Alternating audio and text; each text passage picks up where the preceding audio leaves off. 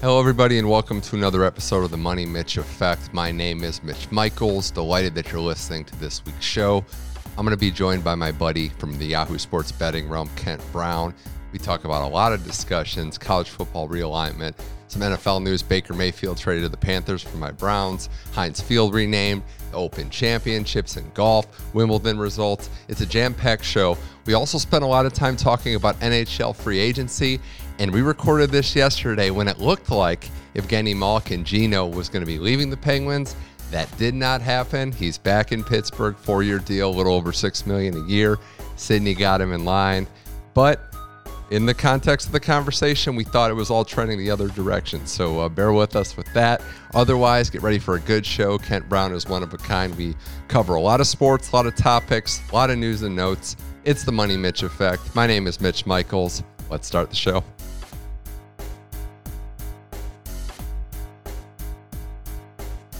Hello, everyone, and welcome to another episode of the Money Mitch Effect. Mitch Michaels here. We've got a, uh, week of July off-season stuff here. Joining me now on the show, frequent guest. He's come a long way since I found him under the Queensboro Bridge. Kent Brown, thank you for uh, for coming back. I'm happy to be here. Yeah, it was an interesting time in my life, and uh, fortunately, the fifteen dollars came quite a bit in hand whenever I needed it. So I was fortunate to meet you at that time, and now we've been good friends ever since. Yeah, it really has. You've really grown a lot in uh, saying, well, not yes to everything, but you've definitely grown a lot. Uh, sports world in July is always, you know, an interesting time. It slows down, but we have some off-season notes. We've got golf and tennis going on and baseball and uh, some time to kind of sit back. There, there's really a lot to get to that I wanted to break down. I want to start with the NHL, and Ken, I want to start with your hometown team, which we were talking about before. This really could be the end of an era and a golden era for a franchise that has seen so many great moments. But Chris Letang is coming back. He signed that big deal, a lot of money on the back end for the veteran defenseman. But Evgeny Malkin looks to be heading towards the open market, something that's surreal for hockey fans and especially Penguin fans. But Malkin no longer a Penguin, which appears to be heading that way, Kent really would signify the end of an era and just wouldn't look normal in the sense of a lot of hockey fans. Those three, Malkin, Crosby, and Letang, were so vital with their cups. And not, not only that, but just the identity of what the Penguins were. So, look, I thought going into free agency or in the offseason that more than likely Letang would end up going elsewhere. Malkin would stay, and that would be what happens. As it's transpired, Letang inked his deal, and seemingly a pretty friendly deal for the Penguins overall. But for Evgeny Malkin, look, I understand that he thinks he's worth more than what the Penguins think he's worth. And at this point in the franchise, at this point in his career, you know, you can't just bring somebody back and overpay them if you feel like he's not worth that value. It, has been a great run. He'll be one of the best five Penguins ever. Uh, he's certainly at times he was the best player on the team in significant runs when they've needed him. As Crosby was the best player from start to finish, but there were series, there were playoffs, there were times when Crosby was out that Evgeny Malkin carried this team and led this franchise. So it does, it kind of stings in some ways. You know, I always loved Geno and loved rooting for him. I didn't necessarily love Letang game in and game out. He was a guy that, you know, he was great but he also made a lot of mistakes that made you cringe a bunch. Yeah. And at times you're like, okay, if this guy ends up leaving, I'm not going to really miss him. But I never thought that way about Malkin. But again, I get it. It's a business. You can't keep everybody. Mm-hmm. And if you just don't think the veteran's worth it, then you have to move on from it. And look, nobody's going to look back at his career and say that like it was like when Jagr got traded away or somebody like that that was like in his prime or in his great years. This is towards the end of his career. Yeah. And if another team can give him a couple more million a year, which will happen, so be it. But it is the end of an era, as you said, and it's disappointing in that it would have been cool if all three of them played their entire careers with just the one franchise. Yeah. But it's just unrealistic to think in today's era of pro sports that that's going to happen. Well, I, I do want to ask you about uh, Malkin in terms of the Penguins fan side of things because I've always felt like, and we've talked about this before many times, Malkin has that high end game that was arguably in a lot of big games better than Crosby. But I thought that Penguins fans, I guess sometimes fairly, sometimes unfairly, were a little critical of, of Geno because he didn't always bring it game in, game out. They saw this amazing potential to be the best player in the league, which he was on some nights, but fairly or unfairly, and that's where I turn it over to you. I feel like Penguins fans were a little critical that he wasn't bringing it as consistently as a guy like Crosby, who again is an all-time great. Might not be fair to compare him there, but Malkin was kind of had did kind of have that love-hate relationship with the fans at times. Well, I think if you look at both of them, Crosby always looks like he is giving 100% and he's into it and mentally he doesn't check out of a game or doesn't commit that really stupid penalty that ends up costing the team. Just punch Malkin, someone in the back of the head right in front of the referee. yeah, Malkin on the other hand will do stuff like that yeah. where you just go, how dumb are you to think you can get away with this?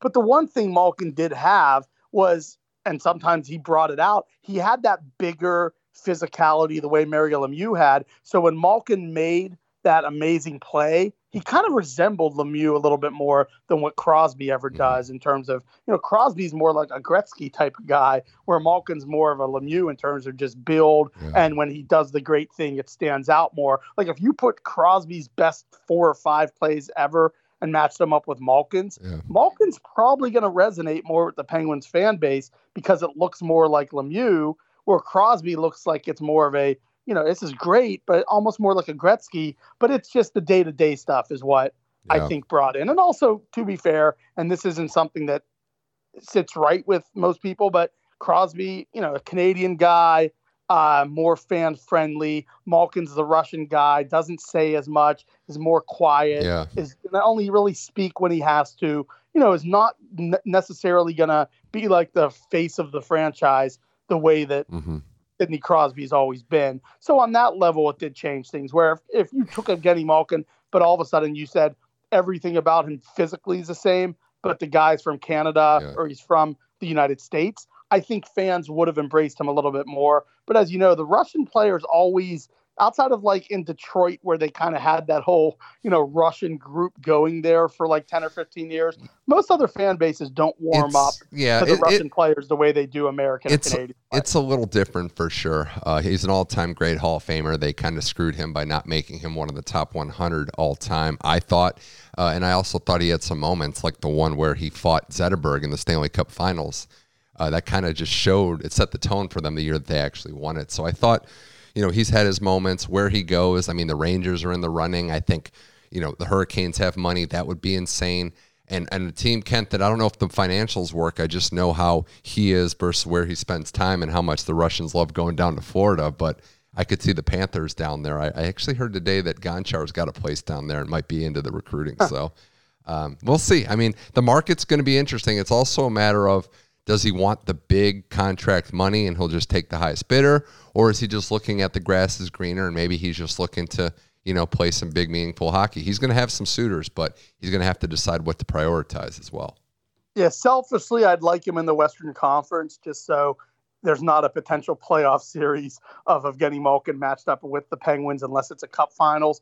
Uh, I think he probably goes somewhere that he has a chance to make a run. I would be a little surprised if it's just all about the money and he goes somewhere that has no realistic shot of at least being a conference semifinal or conference finals type of team. And I also hope he goes to a team like that. I don't want to see Evgeny Malkin on a team that's, you know, a bottom feeder where he's playing well, but the team has no relevance. I would love to, you know, next spring to put on the cup playoffs and mm-hmm. see Evgeny Malkin be in a meaningful series that matters. As I said, I just hope it's not conference team where it's him yeah. against the Penguins or it's him making a run with a team I don't particularly care for. Yeah, and we kind of all know who those are. Uh, yeah, there's some other big interesting notes in the free agency uh, market. Johnny Gaudreau, Johnny Hockey is like the biggest name out there, Kent, and I feel like you know he's keeping it close to the vest. C- Calgary, the longer this draws out, you don't think he's going to go back there. Uh, all the rumors about his hometown teams, the New Jersey Devils, are big spenders. They have money here. Uh, the Flyers were actually the team he grew up rooting for in South Jersey, but I don't know that him and Torts are there. I keep looking at the market of what these guys want to do, and I keep I've said it before with Malkin, but the Carolina Hurricanes have money. They won their division last year. I feel like that could be a, a fit for him as well. But I think Johnny Hockey is is a safe bet to get the most money in free agency.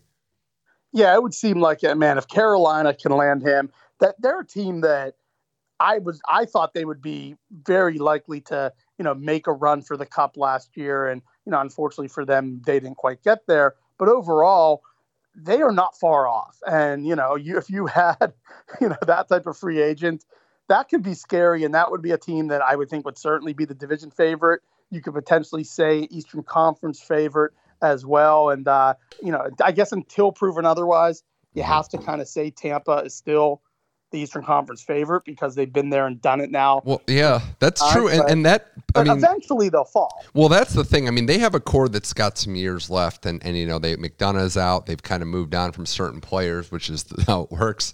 But uh, Palat's the name I keep looking at because you know he wasn't. He's slightly better, Kent, than that than that third line contingent that's moved on. The Barclay Goodrows, the uh, I'm forgetting the guy's name, Coleman, Blake Coleman, who who was there as well, won a ring. Uh, Palat scored a lot of big games, seventh round pick there.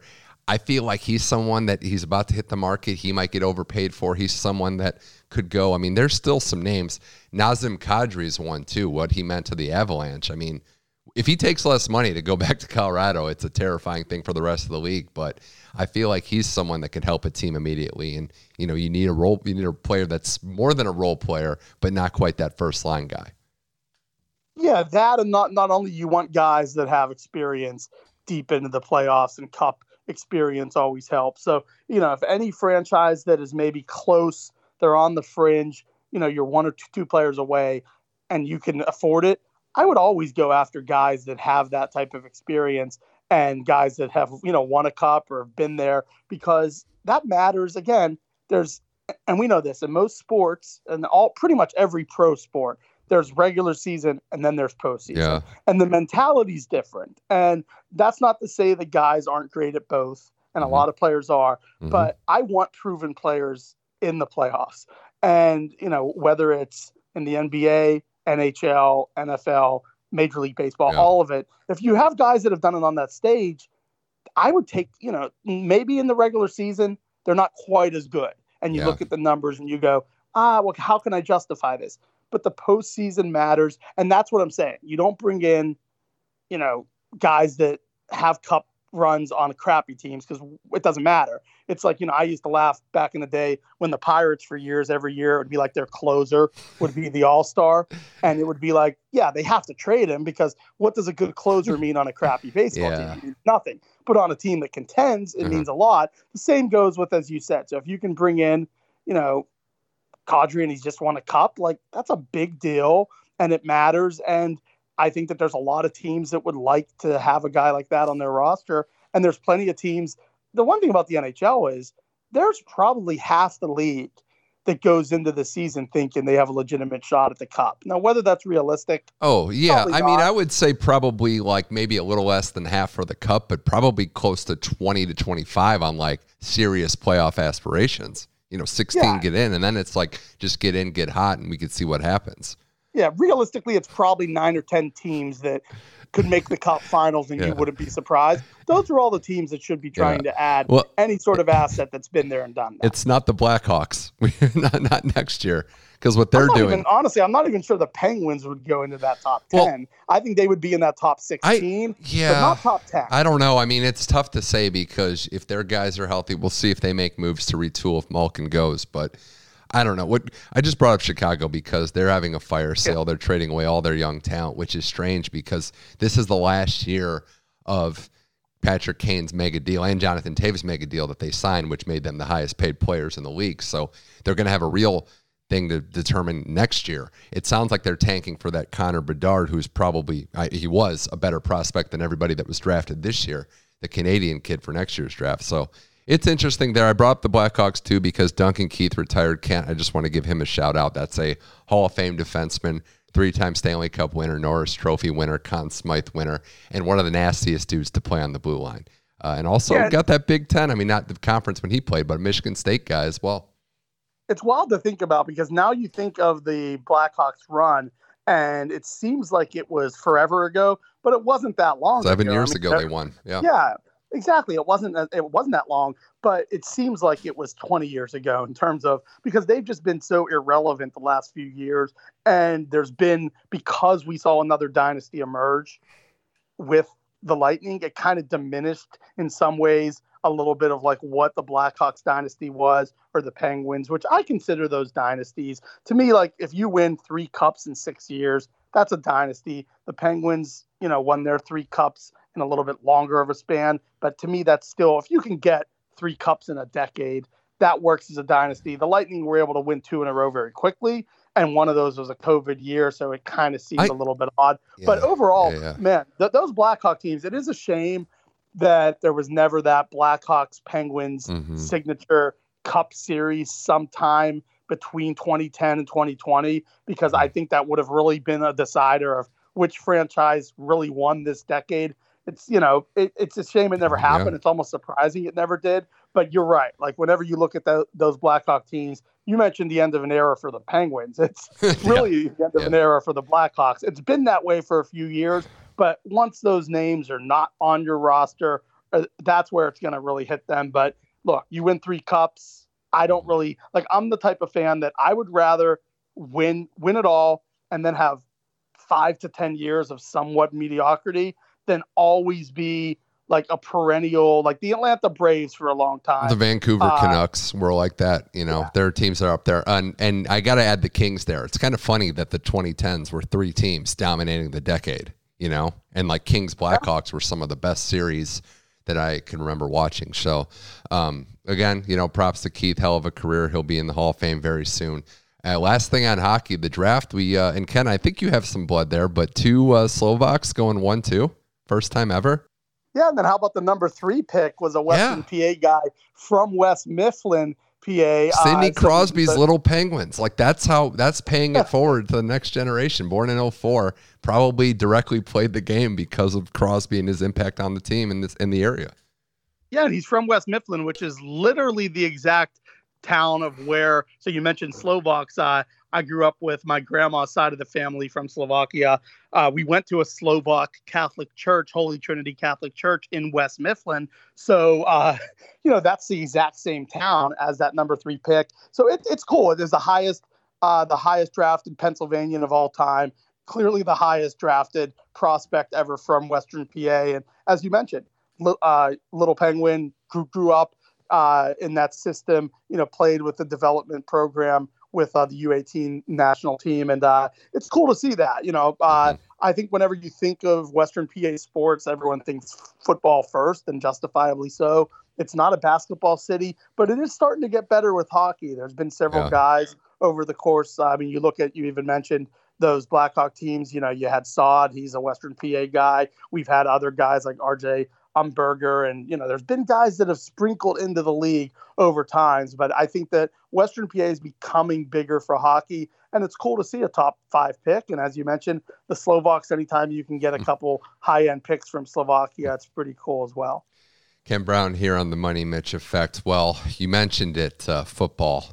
I want to spend a couple minutes here talking about college football realignment. We haven't really chatted uh, publicly since this has uh, kind of happened since the USC UCLA dominoes fell fell going to the Big Ten. And ever since then, we've heard the rumblings, the rumors, what's left for the Pac 12, Oregon. You got Phil Knight ringing up the phones. I think he called me asking me actually if they could get into a conference. But you've got all this stuff coming. Notre Dame sitting out there. What's the ACC going to do? Is that TV deal going to get voided quickly with ESPN?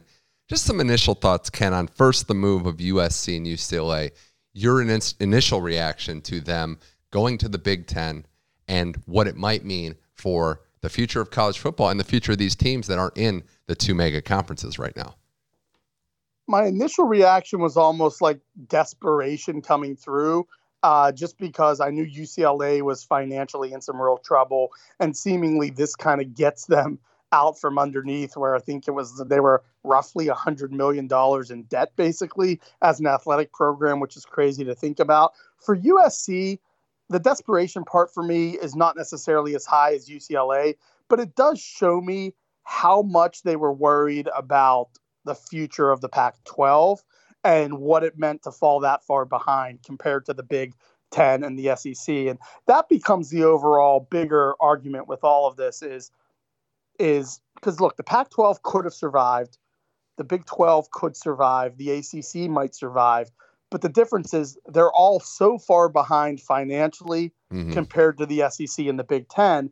And that becomes an element of as an athletic program, if you are at the top of your conference, which is what USC is, I wouldn't put UCLA quite there, especially in football, although I expect them to have a very good year. But you're if you're USC, you start to look at the national landscape and you say, we are the ones who kind of run this conference for the most part.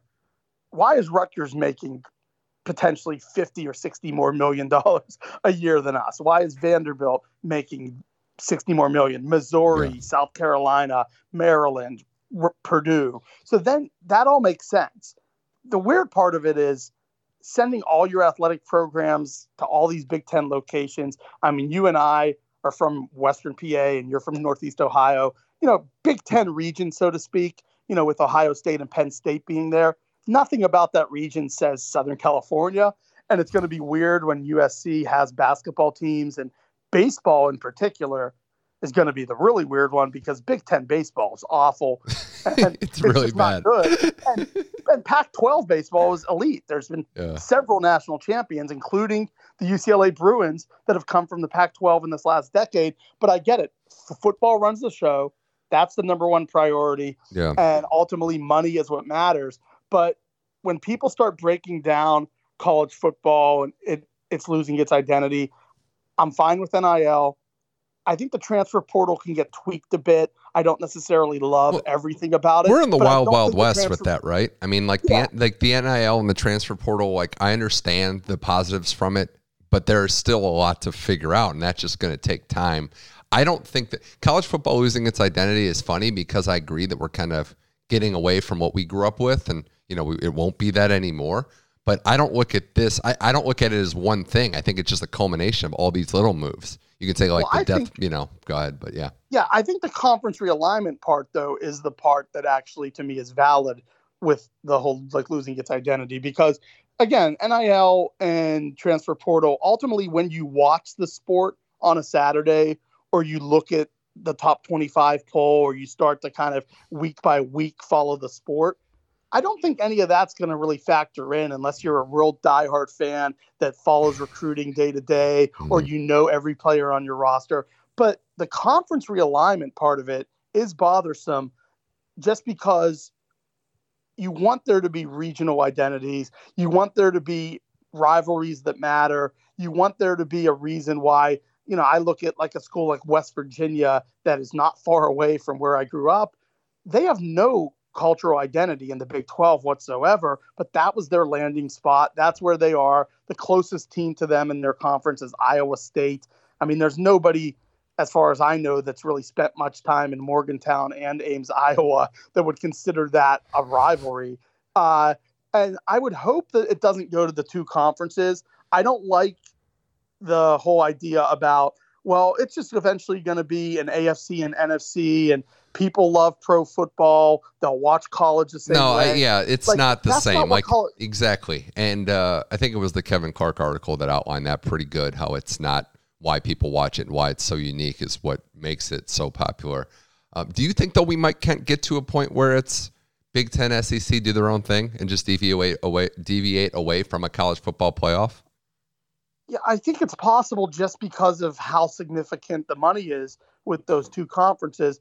I do think, though, the last couple weeks since USC and UCLA have both moved on, I would have been a bit more worried if we all of a sudden saw the Big Ten add four more West Coast teams and now it's 20 plus and all of that. Because the one thing is, this ACC TV deal is interesting because they are an ESPN entity the same way the SEC is. Yeah. So if ESPN all of a sudden starts having ACC teams shift to the SEC, that really doesn't help its its overall product with the ACC being locked in. I hope we stay. At this point, I'm starting to think five major conferences is unrealistic, but I would like for there to be four. And if that means the Big 12 and the Pac 12 come to some sort of merger, or the Big 12, frankly, just steals four to six Pac 12 schools, so be it. The ACC is in pretty good shape as the third conference right now, but because that TV deal's locked in until 2036, they just can't make the money the ACC or the Big Ten are. And then there is Notre Dame. Notre Dame's the wild card to all of this. Uh, it's been pretty evident, and I know some people have disagreed. They say, "Oh, well, we know it's all about the money."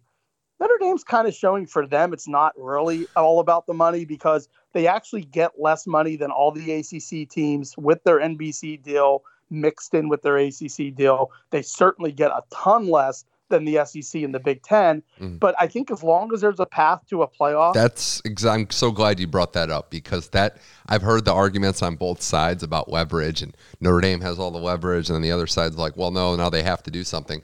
I don't think they have to do anything. I don't think that it's necessarily leverage. I think it is the path to the playoff. I think if the Big Ten and SEC go into a business with themselves, which they might, that might be when Notre Dame is kind of forced or decides to to make a move. But other than that, I don't see any reason for them to do it if they haven't really done it yet. Would be my take on the whole situation. Exactly. Notre Dame's hand will be forced if it's pretty evident that the playoff is unrealistic for them to get to uh, under their current system. But again, until the ACC stuff is figured out and the Big 12, Pac 12 stuff is figured out in some facet, uh, it looks like the Big Ten's going to hold firm at 16. They're kind of on a Notre Dame invite list. If you want to join, you're welcome to join. And the SEC doesn't seem to be in any hurry to try to poach anyone away, especially if the penalty is in upwards of hundreds of millions of dollars for these ACC schools. And look, the playoff is going to get revamped in a couple years. Uh, the ACC was very stupid. I know Dan Wetzel has, has written about this countless times, and on the Yahoo podcast, him and Pat Forde, you know, basically just called out the ACC and the Pac 12 for being, you know, dumbasses, as they say, for not agreeing to the 12 team playoff system last year, which would have guaranteed six auto bids for about a 20 year contract. Yeah. And instead, that would have saved those conferences, at least in the facet of whoever wins that conference is getting in in some way. Yeah. Now there's the SEC and Greg Sankey and the Big 12 and Kevin Warren. That's where the power lies. And if those two conference commissioners pretty much say this is the way we want the playoff to be, that's going to be the way the playoff is going to be. Yeah. And I have a feeling there's not going to be those six auto bids happening anymore, uh, especially when you have 16 team conferences where national brands and look, I've read like Andy Staples had an article on this. Stewart Mandel put out his, you know, hierarchy list of, you know, the Kings and the Barons and everyone else. And pretty much every top program now in the country that's relevant outside of Notre Dame and Clemson are in one of those two conferences. Uh, so now you look at it and you start to say, do the SEC and the Big Ten need the Big 12? do they need a Pac 12 without USC and UCLA? That would be no. do they need an ACC, especially if you can poach your Miami, Clemson, Florida State away? I don't think you need those other programs. So that's where these conferences have to find a way to stay together. And even though they'll be the third and fourth best conferences, they'll still be relevant enough to get in the playoff every year. And to me, that's a big win right now. Where if you're Pitt, your NC State, your Wake Forest, your Oregon State, your Washington, your Utah, as long as you have that path to the playoff, it's not the biggest deal in the world if you don't happen to be in those two conferences making the elite money. But my my guess is, Mitch, ultimately we will have those two major conferences just because the TV money will be so significant and so high. But it looks like we've at least avoided that happening very quickly it's going to be fun. I mean, it's fun for some schools and fan bases, maybe not the others. But college football realignment is uh, is the pot is just getting warmed up. So we'll see what happens there. Uh, Kent, before we go to uh, the Open Championships in St. Andrews, just two quick uh, NFL notes I want to get your take on. First being Baker Mayfield of the Carolina Panthers. Now, I had already made my piece that he was a goner. The deal itself the, the only good thing for me is that they got they we didn't have to retain all of his salary, but Baker's going to Carolina, who's collecting all those quarterbacks from the same draft, and we'll see if he plays. Yeah, I think that he has a decent shot. I just it's pretty evident they don't they want to move on from Darnold. Like you don't bring in Baker Mayfield this year. You don't have like the Bridgewater thing last year, and then PJ Walker. Uh, you know all those type of guys. If you don't think that there's some relevance, Darnold at the end of the day, Darnold hasn't showed much of anything. Where at least Baker Mayfield has, you know, he won that playoff game at Heinz Field a couple years ago. At, at moments, you know, the toughness shows up. He makes plays. Like, I don't think Baker Mayfield's a bad NFL quarterback, but I don't think he's the type of guy you want on a franchise that's trying to win a Super Bowl either. So I look at the Carolina Panthers, and if Matt Rhule wants to save his job, I do think Baker Mayfield's the guy you ultimately go with. Now, he has to go there, learn the system, win the job. I understand all that. But to me, you don't bring him in if you don't think he has a pretty good shot to win that job and uh, upend another quarterback in his same draft class that's kind of on his last leg as well. And for Baker, it's a big year for him where, you know, he's trying to get another contract. He'll never get the major contract everyone thought he was going to get a couple years ago. But if he has a good year and Carolina is a decent team, somebody's going to pay him to be their starting quarterback. And to me, that's all you can ask for right now if you're him. You know, if you're the Cleveland Browns now, I also feel like this is probably a sign that you think Deshaun Watson will be back at some point this season. I don't think you make this deal right uh, unless you kind of have a hunch that he will be your starting quarterback, whether it's six games, 10 games, 12 games, whatever it may be. But uh, for Carolina, it's a low risk move. And, you know, overall, I, I, will, I don't say I like it or love it. It's kind of whatever it is. But I do think he's better than Sam Darnold, and I do think he'll win that job. I uh, I don't full on dislike Baker. He won a playoff game, obviously, um, but you know it was time to move on, given the direction the franchise wanted to go in, and uh, I understand it. Football's a business, so best of luck to him, and uh, we'll see what happens in Carolina. Uh, last thing, Kent. Speaking of that, you know Baker did win the last official playoff game in Heinz Field, so now no longer Heinz Field. Uh, your thoughts on you know just how, how it works with the naming rights here? You know, obviously it's not officially Heinz Heinz Field, but I feel like it's going to be referred to that for many many decades to come. Yeah, if, if they would have just made it like UPMC Stadium or something that's kind of like a Pittsburgh deal, like I, I think people would have embraced like Ying, it eventually. Yuengling Stadium. Yeah, High Highmark Stadium, Yuengling, yeah, anything like that. But I mean, you have Acrisure, which nobody had ever heard of. It's a you a financial tech insurance based company in Michigan. I mean, you read uh, sentence by sentence of what they do, and it sounds like it's like a glorified money laundering system. Uh, I just, I mean, look, it, they'll be on the signs. Uh, whenever you get off the exit and you're coming from the airport and the Fort Pitt tunnel opens, it will probably just say stadium. I don't even know if they'll put Acrisure on there, uh, but it'll be Heinz Field to most people. Uh, it's kind of like the same thing goes with, I mean, the Penguins was a little different because the Igloo was the historic one. Then it was Consol Energy. Now it's now it's it's it's PPG Paints. I think most people probably still say Consol, but that's not that big of a difference. Yeah. But Heinz Field has so many memories. It was also a Pittsburgh staple. It's an easy thing to say. Uh, so you know, it's it's disappointing they moved on from it. I can't ever blame a franchise for just taking the 10 million a year. And you know, I think Heinz does have a pretty good imprint across the United States and the world that I don't expect them to lose a lot of business that they that they're no longer the naming fee of Heinz Field. But overall, Acrisure, it's just it's not something that I think a lot of Pittsburghers are going to embrace. No, but I mean, I went through it too, uh, where the Cleveland now Guardians played was Jacobs Field for a lot of years, and they went progressive. And you know, it's uh, there's not a lot into an official name. You're just going to always refer to what, especially your childhood was, but also just what the best memories were if it had a you still call it the Jake, right? I would yeah. imagine if oh, you're yeah. there yeah. and you're going, you're going to be like, okay, we're heading over to the Jake mm-hmm. at six. It starts at seven. Like, yeah, you're not be. calling it its new name. All right, Kent, moving on. Kent Brown here. I want to chat with you about the uh, Open Championships, the last golf major of the year, uh, which is still a little, speaking of just traditions, I'm still a little, you know, it takes some getting used to that, you know, the PGA isn't after this, just uh, how we grew up with it. But it's the last golf major of the year, fourth month in a row of it. St. Andrews historic course. Uh, the stars were out outside of Greg Norman. He was not invited, but a lot of famous people, famous members of the golf game were.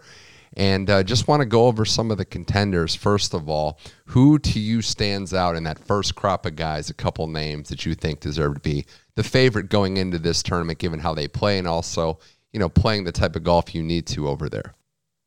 I think Spieth is a reliable guy that you can depend on. He's very good in links golf. He's very good in open championships.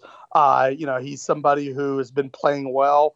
Uh, if he shores up his putting a little bit, Uh, he very easily could have won one of his last couple events. Uh, Schauffele is playing as well as he's ever played. You know, he won a pro am two weeks ago. Uh, he won the Scottish Open last week. His last, I mean, the last three weeks, Xander Schauffele has been in that event. He's won that event. Uh, of course, one of them was a pro am, so it doesn't count. But he's been exceptional. I think his golf game translates. Uh, his big issue was up until a few weeks ago, he had never won for years on the tour unless it was a team event or it was like a shortened, you know, 40 to 50 person field. So it'll be interesting to see if he steps up. But, you know, Schauffele is a guy that there's no reason to think he won't compete this week. Uh, Patrick Cantlay is a name that's interesting to me. He doesn't play particularly well in majors all that much. But if you look at his last five or six events, you know, he's had three top fives in his last six events, yeah. five of his top, you know, five top 15s. And he's somebody who I wouldn't say pick him to win, but odds are if you bet him in top 20 or top five or top 10, he's going to be somewhere in that range. And you're probably going to watch on Sunday. I guess I, I, can't really say Sunday afternoon, depending on what uh, time zone you're in, because this is the, the, the, the British Open. But I think Cantlay is going to be a guy who, you know, he'll be like fourth place on Sunday, and you'll go like, ah, man, he didn't win, but that would have been a nice top five or top ten bet to have. A guy that's kind of a sleeper to me, and I wish he would have played the last couple months. He was injured, but Paul Casey, mm-hmm. I know Paul Casey j- just joined the Live Golf Tour, so he will be at the next event for them that will be in in, in New Jersey. He the last event he completed was the Players Championship. He finished third place, and then he got hurt in the match play event and had to withdraw. But he's a guy I really like taking in these type of events, and his odds are significantly down because he hasn't played in months. So look, he might lay an egg. This is the first competitive event that Paul Casey's had since March. But there's also an upside to that is that if his game is ready and he's near 100%, you're going to get Paul Casey at some crazy odds.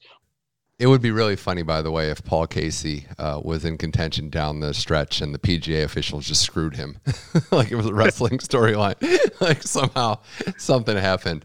Um, and and yeah, again, again, I yeah. wouldn't take him to win, but yeah. at top forty, top twenty, top I wouldn't probably even not a top ten. Although the odds, I mean, I'm looking right now. Those are the best bets, and I agree with you. I mean, you make those top ten bets, it's, it's kind of nice. I, I really do think that. Um, what? Just just a quick question too. Was Spieth the last guy to win back to back majors? Is he the last guy to do it?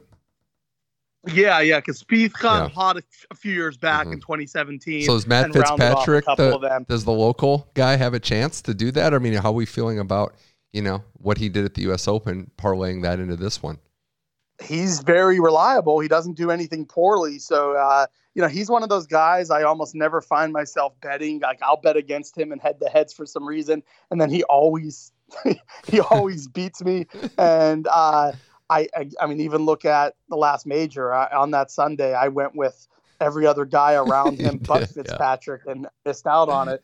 Yeah, I, I, I don't I don't think I'll pick him again, but there's no reason why you shouldn't feel confident grabbing him at a number, uh, especially because again, he does everything well. And you, you want to look at players at this type of course because St. Andrews is different. I mean, you saw like back, like I think it was like 2007 maybe or two, 2008 where Tom Watson almost won where he would have been like in his 50s and he had that second shot on 18 uh, a little too much adrenaline had the perfect club just happened for some reason you know over hit that club by 10 yards based on everything that his number said, he would have hit it spot on. Ended up not getting up and down for the par, lost the event. Mm. But like guys in their 40s and 50s, or guys that are you know shorter hitters, a Zach Johnson type is one there. You can win at St. Andrews and not be this you know superstar 330 yard driver. You have to just understand, and they'll be talking about it this week. Understand angles, avoid mishaps. So, you know, you do not want to put your ball in certain bunkers that you're pretty much just going to be penalized severely by landing it. You have to know these greens. You have to know where to land the ball on these greens. And all of a sudden, you know, you have guys with playing experience that have been there and done that. And that's where like it might be worth looking at, you know, some older veterans instead of a lot of these younger guys. Like maybe an Adam Scott could be a guy that steps up. You know, he's played at St. Andrews countless times. You know, you start to look at, you know, I'm looking at like a Keegan Bradley who's been there, Sergio Garcia, you know, Paul Casey, who I mentioned earlier, guys that have, you know, not performed at high levels throughout their careers, uh, guys that have showed up, but they're older.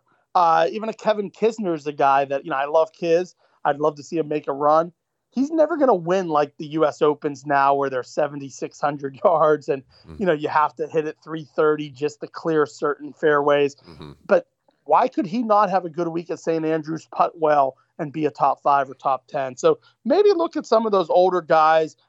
Potentially head to heads would be smart. And then there's the wild card of Phil Mickelson. Uh, at this point, Phil looks rough. He does not look very good. He's not gotten a lot of rounds. But what about the? I, mean, I was going to say, what about on the golf course? How does he look? Yeah. Well, his to make him miss the cut, I saw with BetMGM, it's minus two seventy five to miss the cut. So, that, so the juice is there.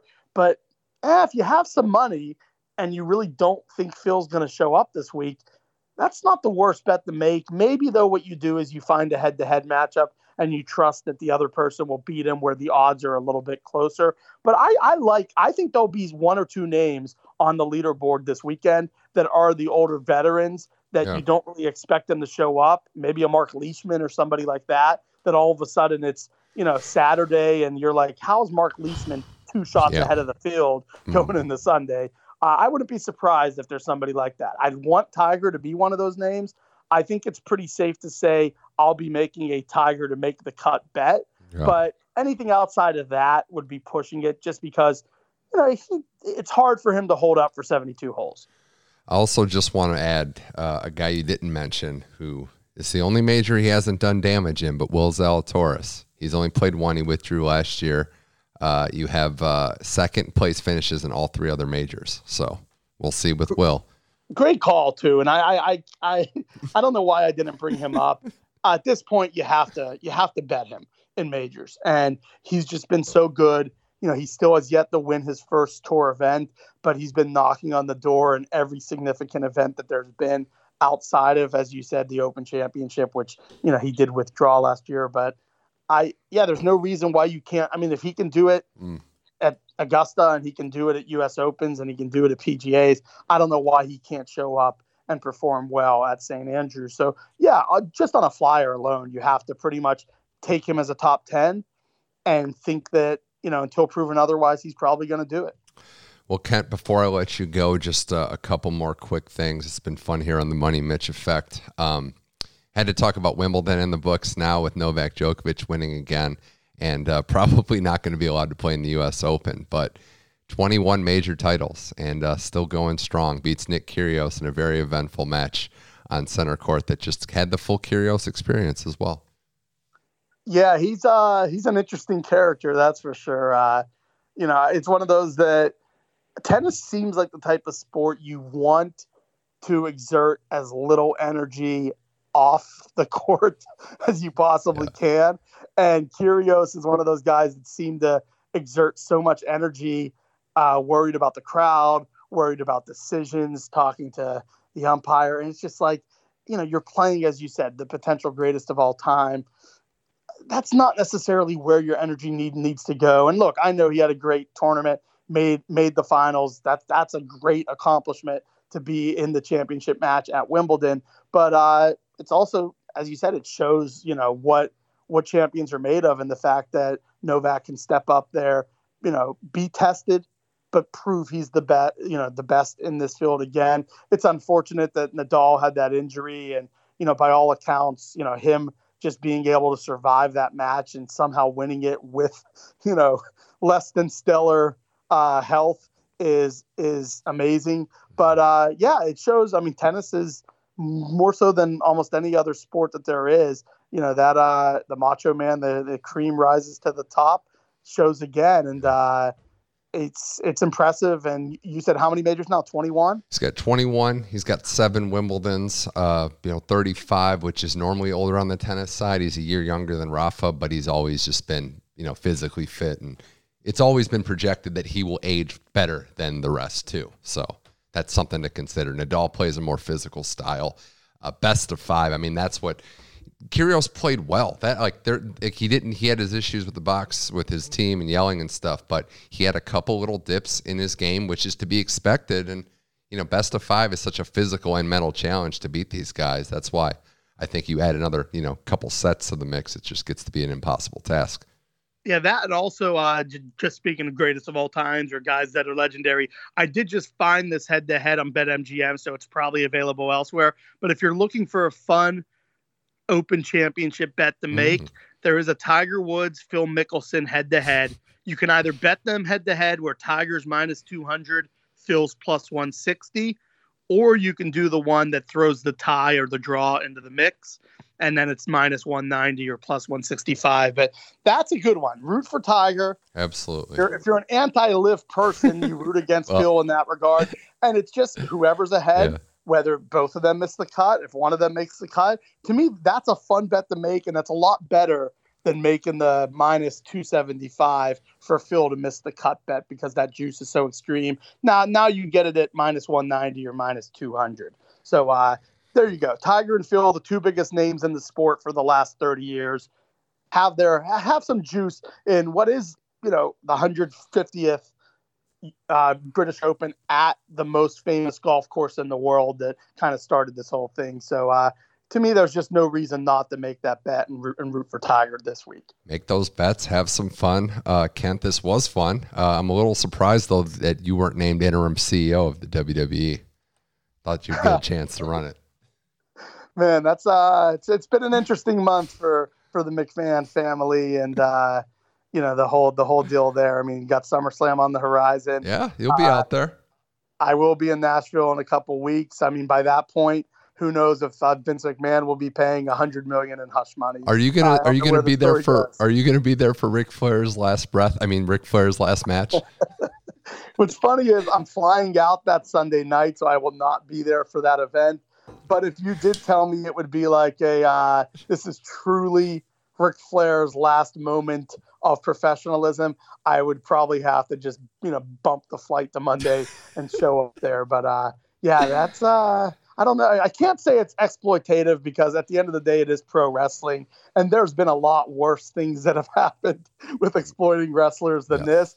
But uh, if Ric Flair happens to die in the ring, uh, that would be that would be what probably the third weirdest wrestling story of the last couple years. Probably. I don't even know if it's been some weird ones. Uh, Kent, this was fun, man. Thanks for coming on the show. Of course, man. I appreciate it. Kent Brown on the Money Mitch Effect. If you like it, you can find us on SoundCloud, iTunes, and Google Play. Just search Money Mitch Effect. It comes right up. Follow me on Twitter, Money Mitch M21. Follow Kent, Kent Brown Pod on Twitter. And check out the Money Mitch Effect Facebook page for some exclusive content there. We'll be back next week to talk some more sports storylines for Kent Brown. I'm Mitch Michaels, as well as the Money Mitch Effect. Thank you for listening. Keep enjoying sports.